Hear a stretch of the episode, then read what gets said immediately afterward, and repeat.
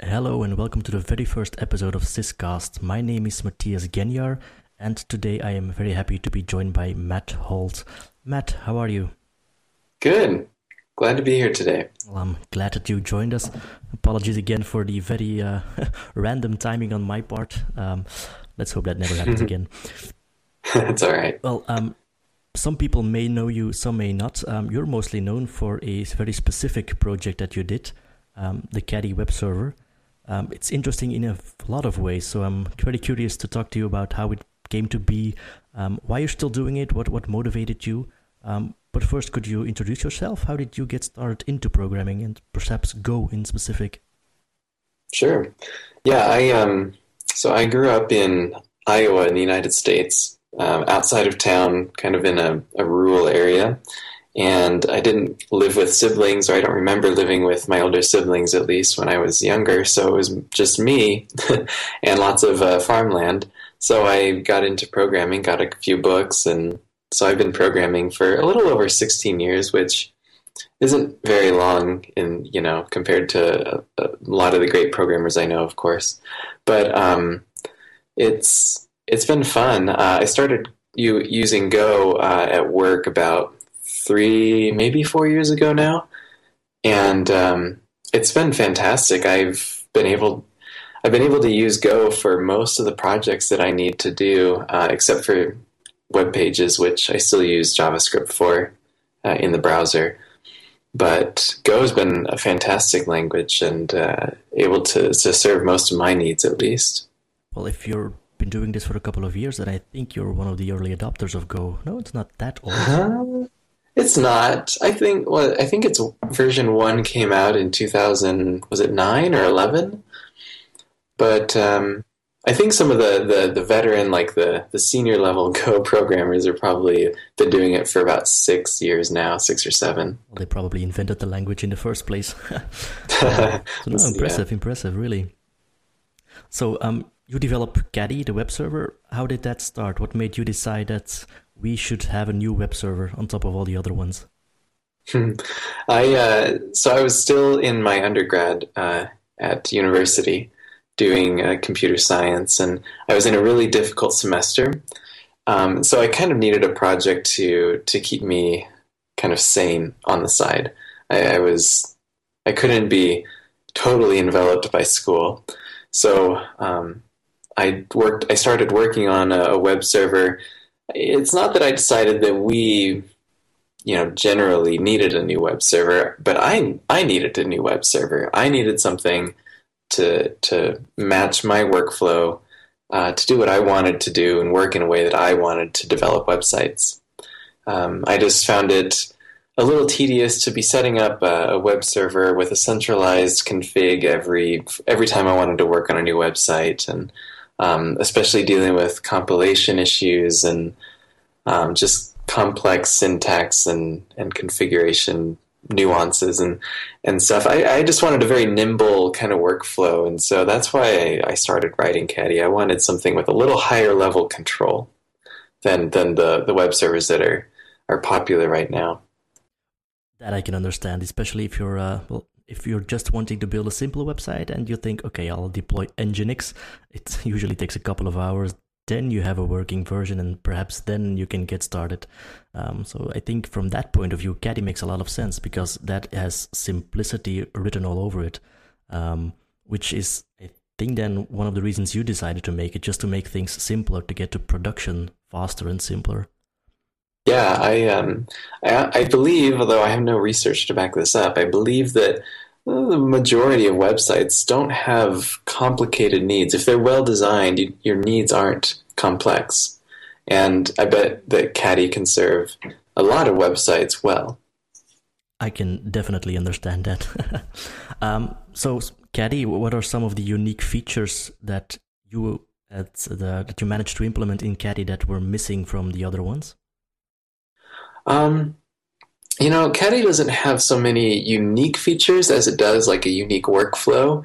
Uh, there are a few things that stand out though. Um, something again, I know my own itch that I wanted to scratch was just being able to write Markdown documents to, to for simple websites that that I don't have to use HTML for. So Caddy converts Markdown to HTML on the fly during a request. Um, it's fairly fast uh, at doing that, so that that's really nice. And then um, its security features are, of course, fairly unique. Um, being able to to generate certificates automatically and uh, serve your site over HTTPS by default is is a very unique thing. Caddy is the only general purpose web server, I suppose, to do that. Um, it can even issue certificates during a TLS handshake. Uh, I call that on demand TLS. Um, well, that part is absolutely crazy because if, if if you're a listener and you don't really know what that means, it's like you configure a website, and the very first time that you, as a visitor, browse to that website, it'll fetch its certificate or it will make a certificate signing request, send that to Let's Encrypt. It'll get back a certificate, and before the user notices it, or at least I think there's probably a noticeable delay, but well, uh, negligible in the grand scheme of things. But but after that, it's a valid SSL connection. You have a valid green certificate, all good. Mm-hmm. Yeah, and I mean that that depends on the speed of the certificate authority as well. But um, it's been it's been interesting to kind of see that being used. And then of course it does all the usual um, OCSP related things and um, and it even Caddy recently now added TLS session ticket key rotation and security feature to preserve um, perfect forward secrecy. And Caddy's the only web server to do that out of the box um, as well. Could you describe in layman terms what that means? If I browse to a certain website, where does that come in? So um, when you make a, a, TLS connection, your browser and the server negotiate some secrets that they share, um, so that they can uh, verify the integrity of the connection and, and encrypt the the communication. And uh, if someone is recording these encrypted transmissions, so there's the idea of forward secrecy. Now, by the way, I'm not a security expert. I'm not a cryptographer. um, most of this just comes from my basic security class uh, from my undergraduate uh, college course. But um, what I understand is that perfect forward secrecy, when properly implemented, can protect previously recorded TLS sessions from being decrypted if the key is later stolen. Um, so, but and by rotating the keys, um, we it's kind of like flushing a cache, I think. And so, uh, as I understand it, when you, when you rotate the keys, it just limits the window of an exploit. If someone is able to obtain a secret, um, that window is drastically narrowed down. Whereas if you don't rotate the keys at all, it could last for the entire lifetime of the server, and someone has a lot more time to to break in. Okay, so it adds a random element to existing TLS sessions as well. Um, is that correct? Uh, something like that, yeah. that that I can see can improve security indeed. Uh, um, so Caddy is uh, easy to use, secure by default. That all sounds really good. um, well, I'm a sysadmin by nature. Um, I think, judging by the website that you created, you're aiming mostly at um, developers to to have a very low barrier to entry to get to use Caddy me as a sysadmin, why should I prefer Caddy over something like an Nginx or an Apache? That's a great question. Um, so I, I, am not, as a disclaimer, I am not actually a sysadmin. I, I don't declare myself to have expertise or skills in that field. Um, but uh, so for the developer, of course, Caddy is, is appealing because it's kind of a nimble, agile, as in portable web server that kind of adapts to your workflow very easily. As a sysadmin, um, I suppose some of the a lot of what you do is is involved with setting up uh, systems, right? Like uh, Linux, presumably, and doing deployments. Exactly. Yeah. So if that's if that's your main job, then Caddy is really easy to deploy. Um, it's an entirely self-contained Go binary, and and this is just a virtue of being a Go program. There's there's nothing magic here that I've really done. Um, but uh, Caddy is statically compiled, so you can run it on uh, any machine that Go compiles to, even if that machine doesn't have libc installed. Uh, and you can still get pretty much the full full benefit of Caddy um, and all the Go standard library for the most part. Um, so it's a single binary. It's really easy to ship and deploy. Um, and uh, it still lets you do again everything most of the things you know like that 75 to 85 percent of what you would need from nginx or apache uh, most of the time i should say that I can indeed uh, also imagine. The fact that it's a single binary, that, that everything's statically compiled, makes, from a deployment point of view, everything so much easier. Um, especially now we're uh, on the verge of a Chrome update that is about to break HTTP2 for a lot of web servers because it's uh, going to switch the um, um, the method in which it negotiates the protocol. And the simple, um, stupid change that it's going to do is going to require an OpenSSL update, something that is usually tied very deeply into the system because of the dynamic linking that's going on, um, making an upgrade to something like OpenSSL very tricky because you could up- upgrade it and the upgrade can go fine, but every program linked against it or using its API could suddenly break. Um, having everything compiled in a single binary that you as a developer control from beginning to output um, is. Uh, I, I really like it. I, I can imagine you as a developer as well, just to have something that once you build it and it works on your system, it's going to work on mine as well. Oh yeah, it's fantastic. Let me tell you, I actually so I, I haven't done. Uh, there's a lot of hype about like Docker and containerization and and that kind of thing, and I haven't really been caught up in that hype because again, most of my work uh, for my needs has been in Go and and shipping Go binaries is. I mean, you, you don't need a container, for example. You don't need to manage dependencies in production like you would with a dynamically linked web server uh, or any other dynamically linked software.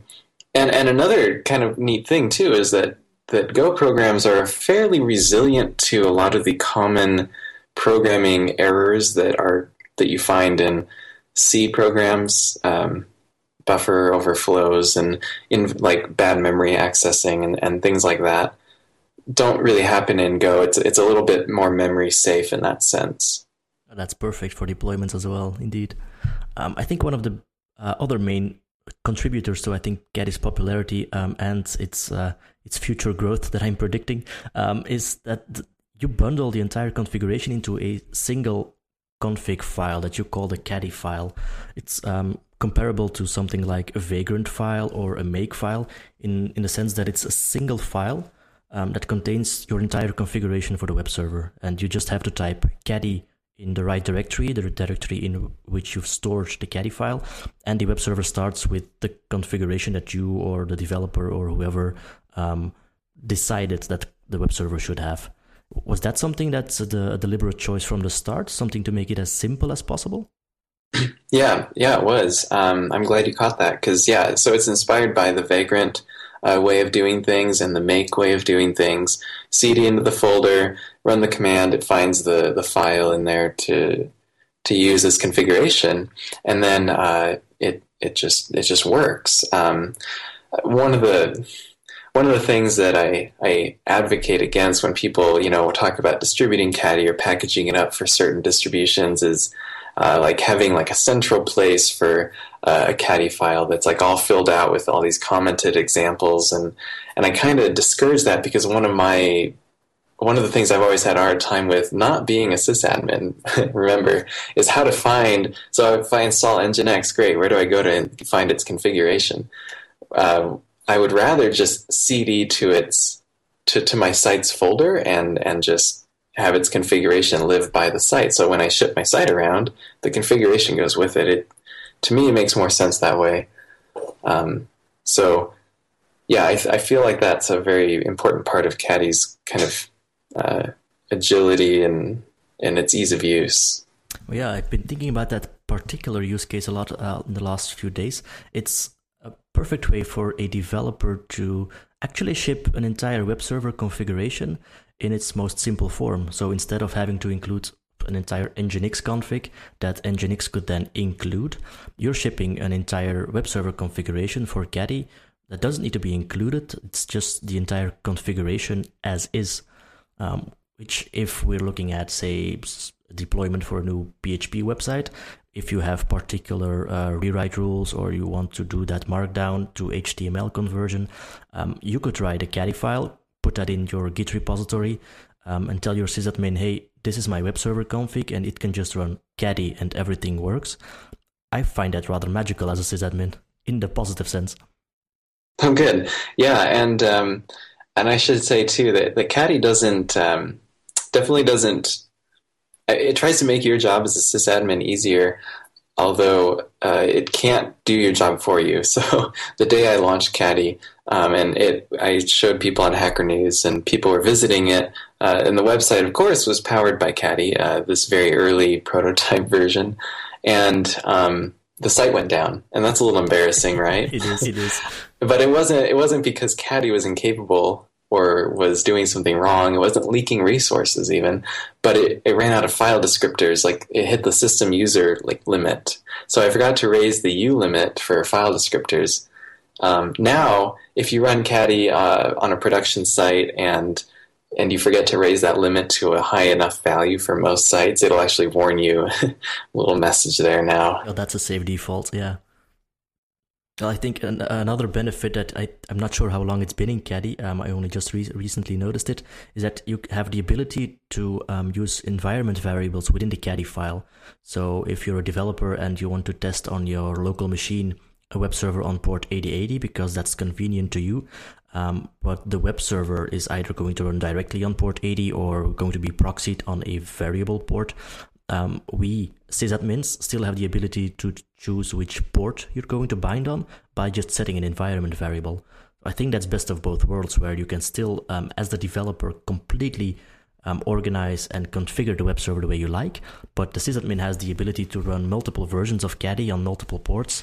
Um, and perhaps puts uh, an Nginx or an, a load balancing proxy in front of it. Um, so that's that's a really perfect use case to me. Yeah, that's great. And and Caddy, we we want it to be environment aware.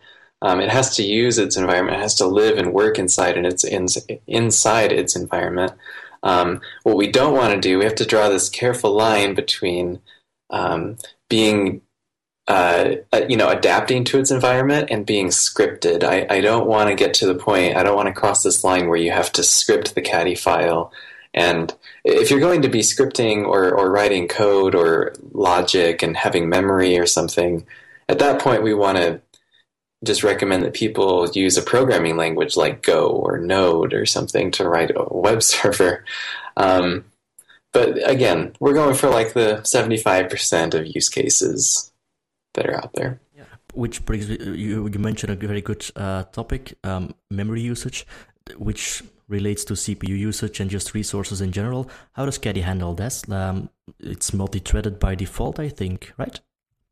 It is, yeah. So we use um, uh, Go's concurrency model, uh, which is is goroutines. These are lightweight threads. So a new goroutine does not necessarily spawn a new system thread. The Go scheduler can, in some ways, be smarter than the system's thread scheduler um, because it understands Go code, it understands input output needs and, and timers and, and these other kinds of things. Um, and so, whatever time the system gives the Go program on the, the CPU clock, Go is going to utilize that to the maximum efficiency. And uh, so, its scheduler is very good. Um, they've done excellent engineering with that. Uh, and so it's all self-contained in a single process as well, which is nice. Uh, you don't have to be keeping track of all these processes and and daemonizing it even. Uh, so, and maybe that's something we should talk about is running Caddy in production. I'd love to. If you have any best practices for that, I'm all ears. Well, I again, as I'm not a sysadmin exactly, I can't. I, what I'll tell you, I'll tell you what I do. I'll tell you how I run the Caddy website and my own websites. Is I actually just I run Caddy usually with no hup, no hup Caddy, and then just run it in the background. Put an ampersand at the end. um, now, there's disadvantages that I understand, but it is a very good way to run it. I it's never brought my site down. Um, that won't necessarily survive a server restart, but you could use an upstart script or something like even a cron job can run a script uh, when the system restarts uh, that just runs that command. But um, it's really easy. Like there's a lot of discussion and some, a lot of problems. It's really easy to do this wrong, where you use a process manager or even systemd. um, unless you really know what you're doing on the sysadmin level, um, Caddy is not as hard to run as people think. I think. Um, I think your examples made that clear. It's a very simple config file, run Caddy, and you're good to go. I, I think what you mentioned is indeed the challenge of keeping it running. Um, nohup is great, but gives you perhaps a bit less control of the process. Um, but even a, a job server like Supervisor or God or any of the alternatives um, would be perfectly suited just to run Caddy. It can be, yeah. Just uh, just know what you're doing. so, but Caddy has, I mean, as far as I have not received a report that Caddy has crashed hardcore in production and needs to be restarted. It doesn't really need to be supervised in that sense. Not saying that nothing will ever go wrong or that there won't be a bug someday, but it's very reliable uh, as is. If you're running um, you're running the, the Caddy web server directly onto your server, um, does that mean it's running directly as root to bind on the lower ports? Uh, you can do it that way. I don't recommend it um, just because of good practices is to not run as root. You can use the Linux utility setcap and give Caddy the capability to bind to low ports. That's typically what I recommend. Some other people get around this by running Caddy in a container and then using like IP tables to forward ports. You can do that however you'd like. Indeed, there are plenty of ways to do it. Uh, one better than the other, or perhaps more how it's always been done. Uh, what you're comfortable with, what you're comfortable managing. Uh, it's a bit of well, I think being a sysadmin is is partly trusting what you know and how how you're going to do it, um, and a very small part of leaping into the dark, especially in production. It's always a bit tricky to introduce either new software or new ways of running things, um, especially uh, if it's there's no alternative. Um, so if I'm currently running my my own websites on a combination of Apache and Nginx, if I wanted to try Caddy, since I'm running my systems on a single server, there's no really there's no alternative to me but to shut it down and start it with Caddy and pray everything works. So it's it's a bit um, well potentially invasive if you make a mistake to replace your web server. Um, but with a tool like Caddy, I could actually just make a Caddy file for each of my projects, um, set up a proxy the layer above it, so say on my Nginx, um, and try out Caddy without well possibly destroying all of my websites or projects. Um, I think that makes Caddy a very clean project to to get started with or to experiment with. Um, I, I really like that approach. And and you could, I mean, just thinking on the spot here, depending on your site and your needs, you could even just run Caddy, uh, set it up to run your sites on port 81 or you know some other low port that's not in use, and and just try it yourself that way on on a different port. And then if it seems to be working, then you can switch it out. Um, that work. You know, for for simple sites, something like that might work. Indeed, indeed. What are some of the, the crazy use cases you've seen Caddy be used in, um, if there are any? um, you know, it's funny. People don't tell me a lot uh, when they're using it. Sometimes people are very excited. I see Caddy used a lot for like personal sites and and small business sites, and that's that's fantastic. Like that's what it is really good at, and it can do bigger stuff too. But um, I don't know. People I think hesitate to share they're using new technology sometimes. Um, I don't know. So I don't I don't have an idea of use. It's just what people tell me. Uh, Caddy doesn't phone home. Um, but a couple things do come to mind. The um, uh, recently Caddy was was used. So Caddy's used by um, a lot of Go programmers as well. And a few weeks ago, um, me and a, another Go um, developer uh, Brian Ketelsen, we uh, we saw a tweet by a Go developer in Cuba, and he was asking about how, like, asking for help to access the Go website and blog from Cuba. It was blocked because it's on uh, Google's infrastructure. That's a very serious block if everything on Google is being blocked. Yeah, apparently. So, because the Go website is totally politically neutral. And anyway, Brian and I felt like, well, there's no reason we can't. We're in the United States. We can do him a favor. So we just changed a, a caddy file. Uh, we added literally three lines, and one of those was a closing curly brace to uh, to the file. So 30 seconds later, we had this reverse proxy set up to the Go website and the Go uh, blog for the developers in Cuba to be able to access Go documentation. That's amazing. With just three, three lines of code, Um, if I wanted to do the same thing in either uh, Apache or Nginx, first I'd be Googling like crazy, um, comparing different versions with other different versions and then getting syntax errors and then trying to figure out which kind of proxy I need to do. And I do this for a living. I set up reverse proxies daily. I do not know how to do that by, by heart. It's always a matter of going back to documentation or Googling. If you can do that in three lines, well, actually two, uh, if you exclude the curly brace, I think that's pretty amazing for a web server. Yeah, and it was actually an encrypted reverse proxy as well. It was on its own subdomain over HTTPS, um, and that took 30 seconds because Caddy issued the certificate automatically. So uh, any man in the middle attacks would not be able to succeed because it's encrypted via, via TLS, and so you can't know exactly the content that's that's going there if if they were watching that. I applaud you, sir. Very nice. well, thank you.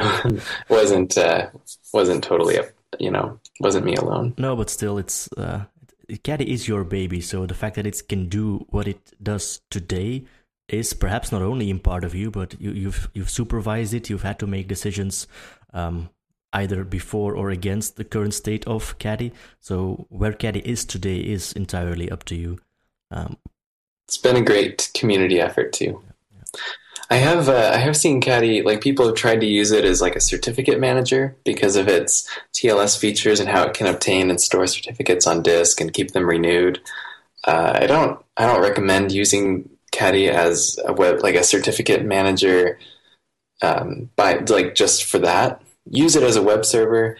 Yes, the certificates are placed on disk, and you can use those in other servers that you need, like a mail server that uses Start TLS.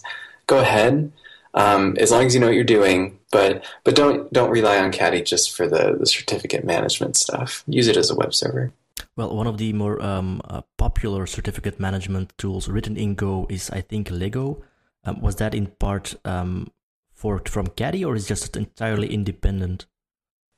Uh, so Lego is started by uh, Sebastian Erhart. Uh, he's a developer in Austria. He's a computer security student there, uh, and I was so that started because I, I was looking for someone to help implement the Acme specification in Go uh, for use in Caddy. And Sebastian volunteered and and took charge of the project and it's an incredible project. The code is is pretty clean and it's um, but yeah, it was originally um, just for Caddy, but of course it can be used generally by any Go programs. That just goes to show what kind of uh, additional tools can be spawned by just well you have a need you try to fix it before you know it the world has a better uh, acme slash let's encrypt client. So cheers for everyone. Yeah. It's it's the easy well i'm a little biased. It's the easiest to use. He's done a fantastic uh, work on it and uh, it's also one of the oldest or more mature acme implementations out there. Um, probably just second to, to the official client uh, anyway. So well, the official client has a very big uh, downside that it's um, rather how to put this delicately uh, dynamic. Um, just launching the tool could uh, run all kinds of things in the background, like suddenly installing a GCC compiler, additional Python libraries without you asking for it. Um, which is it works. The client does its thing, but it does a lot of things in the background that I, as a sysadmin, wish it didn't do. Um, so Lego being a single Go binary um, is again a very big benefit. If you want to deploy that, it's a lot easier than having to run either ancient Python versions or just a compiler onto your system. Um, the official client has some downsides.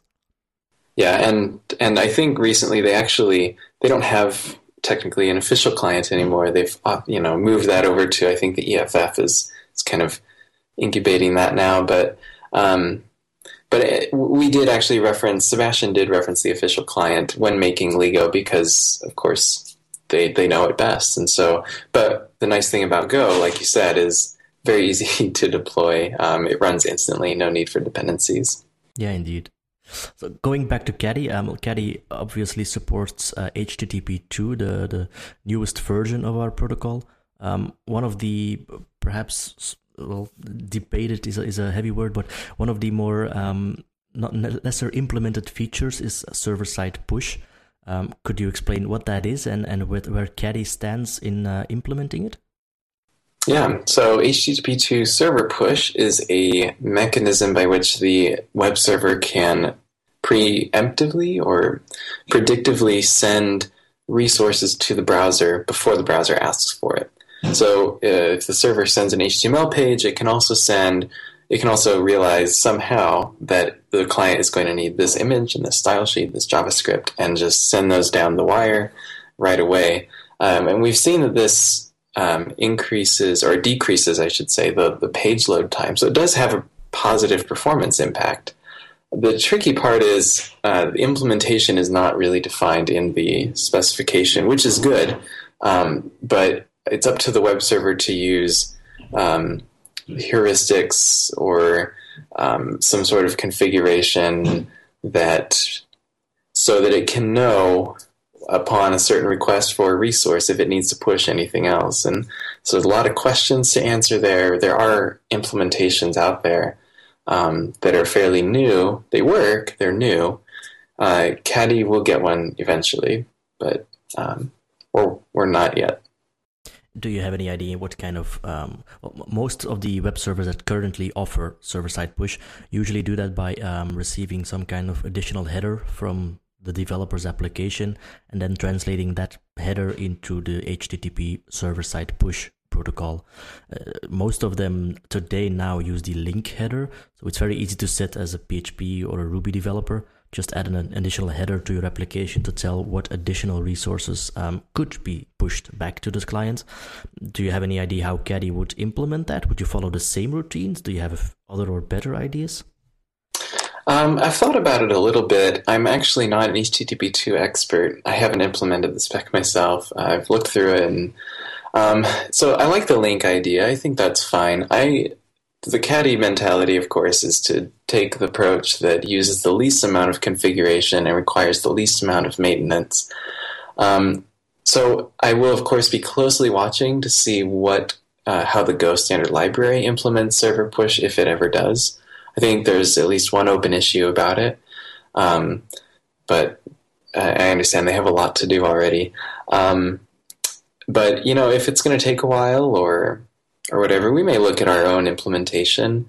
I don't know exactly how that's going to work. T- to be honest, I um, I thought it would be kind of cool if you know if Caddy is serving an HTML page, if it could just kind of quickly parse the at least the head portion of the HTML and then just kind of read the links that it needs and and just push those uh, automatically. But again, I don't know what, what implications that has or how good that would be well, once the uh, when the spec was um, mostly theoretical and, and, not very practical, I first read that part as if the web server could do that. But then, of course, HTTP comes out, uh, Nginx, Apache, everyone starts to integrate it. But the lack of server-side push is one of the biggest um, noticeable ones out there because I think server-side push was uh, one of the features that got a lot of attention. Um, perhaps one of the things that got developers excited about the new new protocol, a more efficient way to push your assets, your CSS, your JavaScript into the browser. Um, but it's then on the other side one of the most uh, lacking features in most other browsers. I think the implementation that you described, um, having the web server parse the head or perhaps even the DOM entirely, sounds really really interesting and at the same time so complicated for you as a developer to make and to make a good accurate decision on which asset needs to be pushed uh, to begin with, or is, is on the same domain, or is served on the same web server. There's so many tricky edges, but the idea sounds so enticing.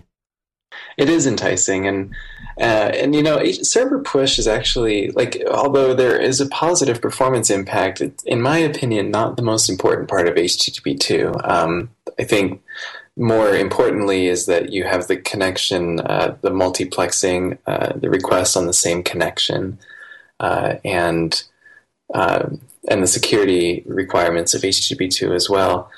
Um, but so server push will be nice to have, but in a way, we kind of already do it when we um, when we uh, oh what was the word? well, some there are like hacks for HTTP 1.1, and and some of those hacks kind of emulate server push anyway. So most people's existing sites aren't going to see a whole lot of benefit. Um, but some. Oh, I agree. I think um, some bigger websites already did some kind of benchmarking with server push, and I think the results at this point are very mixed. For for some, it's heaven and everyone should be using it. For others, it's uh, meh, it works, but it doesn't really give you that much of a performance increase. Um, Caching is another issue, yeah, but I, yeah. I don't even want to think about that right now. the good news there is there's a new spec in town um, about clients being able to um, tell the web server that they already have a file in cache so they don't receive the push. The downside is more work for every web server to implement that uh, spec on top of HTTP2. Um, yeah, um, yeah. HTTP2 is a complex protocol. Oh yeah, yeah indeed, indeed. It's it's. I think the, the the biggest benefits you already mentioned the fact that everything's encrypted now, that headers can be compressed, that we're multiplexing. Um, I can attest from the server point of view. Um, if there are web servers that are running at one or two thousand requests per second, um, enabling HTTP2, even though it's not available for all the browsers yet, um, uh, has a, a, noticeable decrease in CPU time on the web server. Um, so for busy web servers, I think it's definitely the way to go. It's stable enough for now, um, just to enable it everywhere. And it should save some file descriptors too. Yeah, indeed, and a lot less uh, weird as um, TCP session states or, or um, upper bound port limits that we're reaching uh, it solves it, it, doesn't really solve them but it eliminates a bit of uh, the problems or it makes them harder to hit in production so that's a good thing and it should cut them down by a third to a sixth. Yeah indeed indeed. So, you can still hit the limits but it'll be harder to hit the limits. So uh, what are your thoughts on http2 in general? Are you are you happy with the current state? You mentioned that it's not really your area of expertise. Um, yeah it's um it's good. HTTP2 is fantastic, I should say, and uh, the Go implementation is uh, is is quite good considering its age and just it will of course become more mature later. HTTP 1.1 is what 20 years old oh, yeah, now. Yeah, um, so HTTP 2, yeah, let's give it some time. Um, I think let's see if I remember correctly, there was one obvious omission which was protocol upgrades. So um, if you wanted to over HTTP 2 switch to WebSockets um, I don't think you can do that with HTTP2. Uh, I might be mistaken. I haven't looked at that in the last almost year. But um, and then we were also having some issues with uh, recently, and I think this might be a Go specific issue, not necessarily an HTTP2 spec issue. Um, but we are having some issues with uh, browsers keeping the HTTP2 connection alive until the browser is closed. like a very extreme um, interpretation of, of persisting the connection to the point where it was interfering. It's interfering with um, with certain caddy process like restarts. So if you reload the config file, um, caddy can do that gracefully. But uh, anyway, there's some weird behavior going on with HTTP2 and long-lived connections and restarting. So like edge cases. Yeah, yeah. But HTTP2 is great Well, it's new, so I'm, I'm guessing uh, give it a couple of years or just a couple of months. Uh, we should, especially now that more and more people are actually implementing it server side as well. Um, we should see vast improvements coming soon. Right. Yeah. S- switching back, perhaps to the more of the, the human side of what Caddy is. Um, you've invested a lot of time into Caddy. Is, is that a full time job for you now? Is it still a hobby project? Um, how does that go? It feels like a full time job sometimes. Um, it it has kept me busy. I love it. It's a lot of fun. But no, Caddy doesn't pay the bills. Of course, I have I have contract work for that, um, and I'll be starting grad school in the fall, and so that will help as well. But um, yeah, so it's it's not a full time job. I do work on it a lot every day at least. Um, there's enough work to be done that it could fill a full time job, but won't, I won't do that until it's sustainable, which maybe someday it will be. It'd be kind of neat. I think um, one of the um, visible changes you did a couple of weeks ago was you um, next to the download button of caddy i think you added a very big donation button just to say hey, this is free software. I'm making this for free. If you want help out make a small donation. Without discussing any numbers how is the open source community? Are they supportive or are we all just freebooters waiting to download go uh, the caddy for free and never buy you a beer for uh, for thanks? You know um it's it, uh, it has been working out in the sense that um, like open sourcers, you know, if you're an open source developer, you know how this works, and um, so I just I don't know I just appeal to people's goodwill. And again like I, I've said before on this matter it's not a business plan but it's nice to be compensated a little bit for for the time and and the value it provides. Um, and uh, it's it's an option that's available if if you feel like that's something that you want to do. Um, but again it's not something I'm leaning on. I don't have expectations. Um, but it can be motivating. Like if I've been working on a, a really difficult bug or frustrating designed issue for a day or two, you know, and then I wake up to a notification that someone donated, it can be really motivating and just kind of be that kind of breath of fresh air. And I want to encourage people to do to donate to any open source project, not just Caddy, but any project that you benefit from that makes your life easier um, you know, give the developers a little bit of a push, a little bit of a high five, so to speak, and uh, it'll help motivate them, especially if they help you with like support issues or something.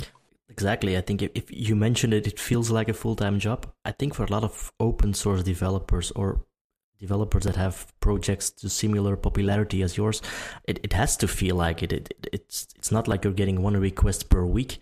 I think your issue list in GitHub uh, fills up daily, it's either it's a full-time or a, at least a daily job to keep that clean and to, to respond to questions if you do it weekly you probably can't keep keep up um, and you wouldn't have the the popularity the momentum that Caddy has today um, I fully applaud the idea of, of supporting open source developers. At the same time, I think it's a difficult one.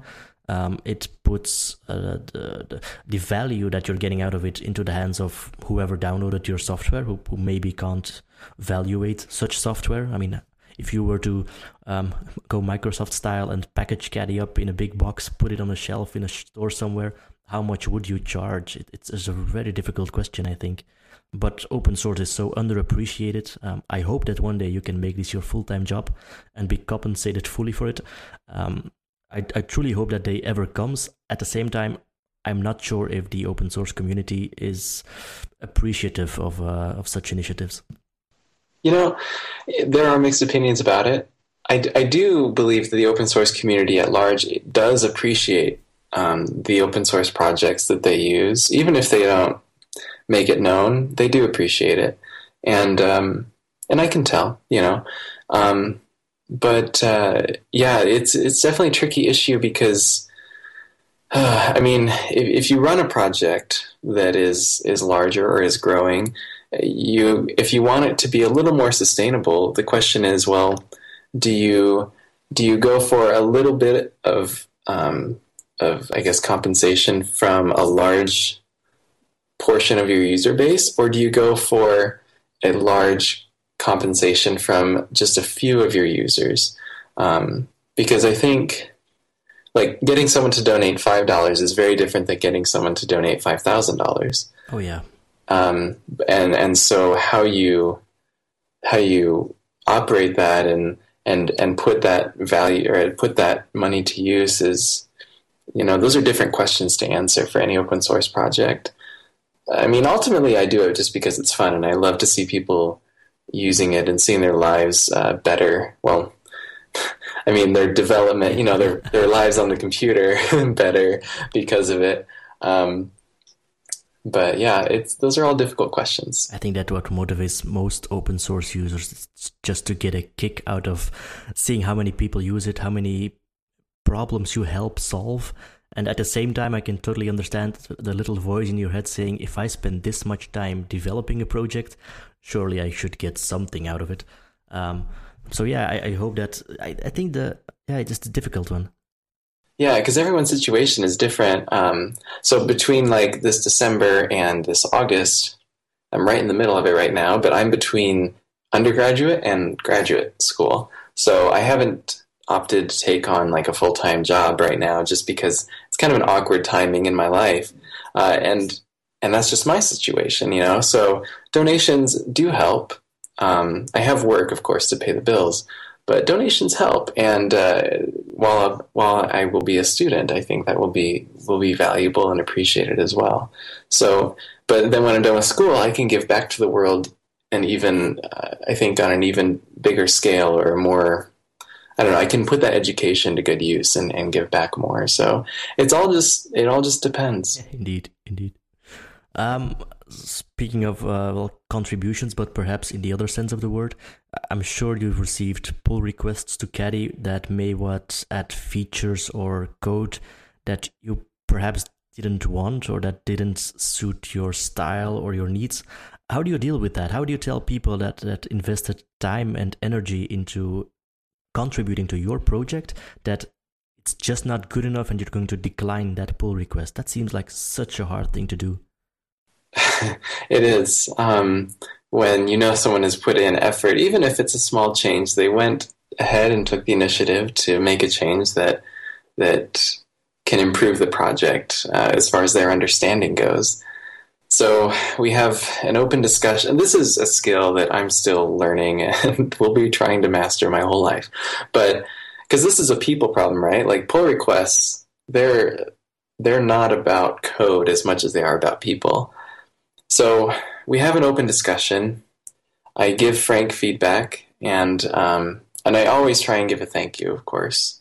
Um, and and most pull requests end up actually, at least with Caddy, they end up being accepted uh, at some point, um, or just deferred or closed temporarily, you know, until a certain phase is reached, and then we can look at this again. So some are just like a temporary closure, and that kind of helps ease the, the blow a little bit. Others, I mean, I've had to close some that just aren't in line with the uh, philosophy of the project or would introduce a maintenance burden that I don't want to personally assume.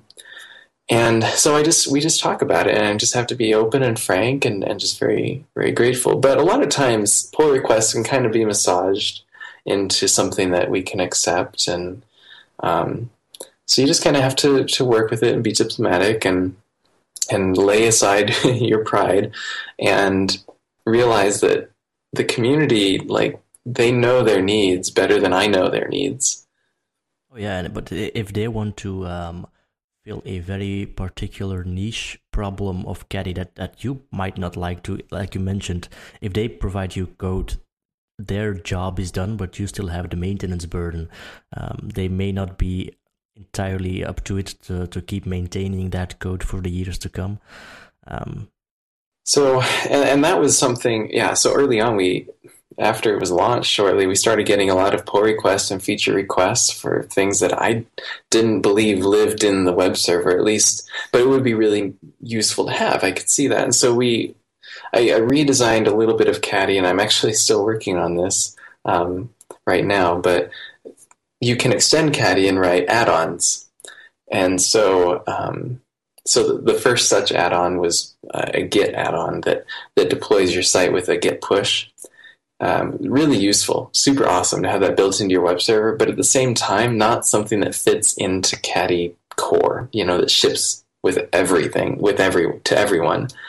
So, um, our answer to meet people halfway to still be able to accept their feature requests, the develop the, the features they develop for Caddy, but not have to completely deny or refuse their pull requests, and also most importantly to avoid sharding the project into all these different forks that have different features and have to be maintained, and then you get like these old code bases that are out there running, and it, to avoid all of that, you can submit an add-on and, and we can deploy it and, and make it available through Caddy's download page.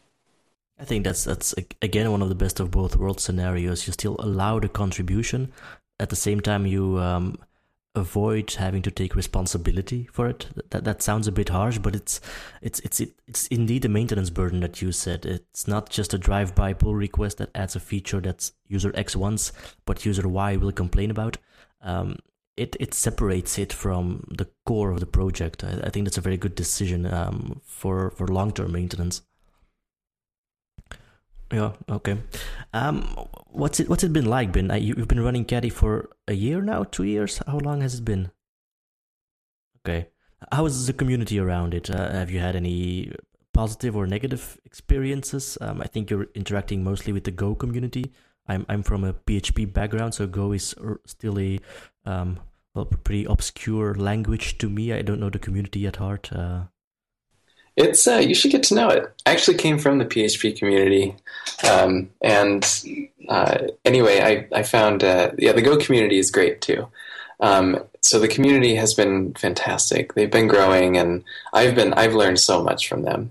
I I'm learning more from this than anyone. I think it's probably unfair, but um, so it's been a lot of fun to to work on the project, to work with the people who are also interested in this and involved in this it can be stressful and demanding at times. I think part of that is just kind of a psychological illusion, you know, in myself. It's this isn't a paying job. I don't actually owe anyone anything, but I still want to deliver. I still want to to make great things out of this. So I I just try to have fun.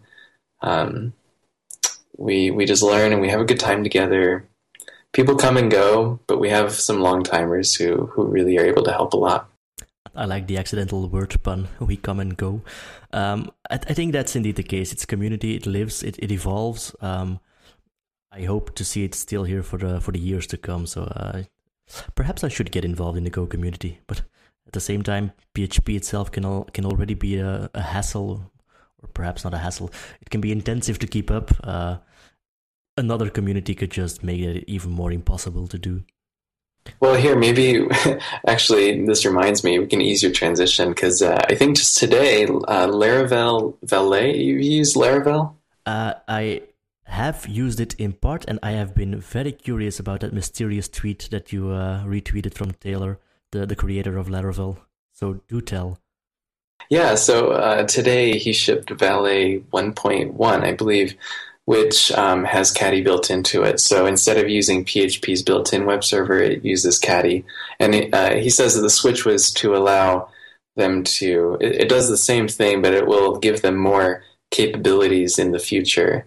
Um, to to I don't know, but Caddy is also a production-ready web server that. So I imagine I actually don't understand the the choice fully. Um, I agree and so totally support it. I think this is a great use case. Well, because Caddy is is built is a great server for development as well. Um, it's kind of the point to make it easy, uh, and so. Uh, anyway, if if uh, if you end up using Caddy to serve PHP and you want to improve it or whatever, feel free to dive into Go. I think from um, if we switch back to PHP and Laravel, I think Taylor, the, the, creator of Laravel, I think he made a wise choice choosing Caddy here because previously they shipped uh, a Vagrant machine um, with pre-installed software called Homebrew, which works fine. It's just Vagrant up in uh, the the project directory, um, and it'll get your VirtualBox instance running, and it will work. But at the same time, it's quite the overhead. It, it takes a, a, bit of time for Vagrant to boot, um, it takes CPU and memory cycles for the Linux uh, machine to be emulated. I think the idea of Valet was to have a much simpler and faster way to develop and test applications on your Mac or your Windows or your Linux. I think Caddy fits in perfectly there for the, the simplest possible web server, yet at the same time giving enough flexibility um, to, to offer any kind of support that the, the developer might need. So I think it's a very wise choice. Yeah, I, I do too. I was looking at it. Even uh, Valet will even set up uh, like a local host um, development domains like uh, in your host file for you, so that you can even load your development site on a real domain and uh, and stuff. So it's pretty cool. And perhaps if this trend continues, we'll see uh, we'll start to see Caddy files pop up in Git repositories everywhere. And uh, soon we'll just start to run our web servers like Caddy instances, sort of like simplified Docker machines. Um, to get a configuration going. Indeed. As a closing topic, um, what? Uh, well, you obviously develop Caddy. It's, you spend a lot of your time in it. What other open source tools do you think the listeners to this podcast should keep track of, or know about, or look into? Um, what what what do you think is one of the coolest open source projects there is today? So uh, I thought a lot about this because um, I, I again, I, I don't know the sysadmin community quite as, as well as I'd like, but um, and so I can recommend a lot of the specific tools and projects I use. For example, if you wanted to write Go using Sublime Text, I have a great list of open source projects that integrate really well there that I recommend. Um, but to the wider community, um, you know, it's kind of tricky. There's a pro- of course, this is a Go project, but there's a project out there that I think almost any developer, any sysadmin could benefit from, and it's called Gogs, and it's the Go Git service. Uh, it's written in Go, um, but it, it's kind of like a, a GitHub replacement or a GitLab alternative. Um, but it again is written in Go and very easy to, to set up and, and start running, like you might imagine. Has a beautiful web interface. I think that's a fantastic project. Uh, and Joe, who's been, uh, well, that's his um, English name. He's been working on that for at least a year and a half, two years now. And um, it's a fantastic project. I saw that pop up, I think last week or a couple of weeks ago. Um, just by the screenshots of it, um, I can believe you when you say that he spent a year or a year and a half to uh, working on it. And that, that's probably not just the weekends because the uh, the result that that delivered in that project is stunningly beautiful. Um, mm-hmm. um, and you know, he's a student, um, or at least he was when I met him a couple years ago. Um, so he's he's brilliant. He's busy. He's doing really good work. I get the feeling that most of the Go uh, developers are students. they deliver. They all deliver beautiful projects, as far as I'm concerned. That's great. Okay, um, great. Unless you'd like to uh, entice us with some more caddy goodness, I think we can wrap up here. I have nothing to add at this point. Okay, Matt. If uh, listeners wanted to uh, catch up with you, how could they find you online? Uh, you can follow me on Twitter. I'm at mholt6, and that would probably be the best way. And the Caddy web server lives at which address? Oh, at caddyserver.com. And that's, of course, with an HTTPS. Obviously. I'll uh, add all those links in the show notes so if people want to click through, they can. Okay, Matt, thanks a lot for your, your time um, and the uh, hectic schedule to get this going. Um, um, no problem. This was the first recording for me. I'm very happy that you were the very first guest on this podcast because it's been really interesting for me. Um, and I hope I can keep this trend going because if all of my guests are like you, this shouldn't be a problem. yeah, well, I hope it'll be. This is a great podcast. I hope it'll be a success. Thank you very much. Kate, Matt, take care. Yeah, good talking to you. Bye. Bye.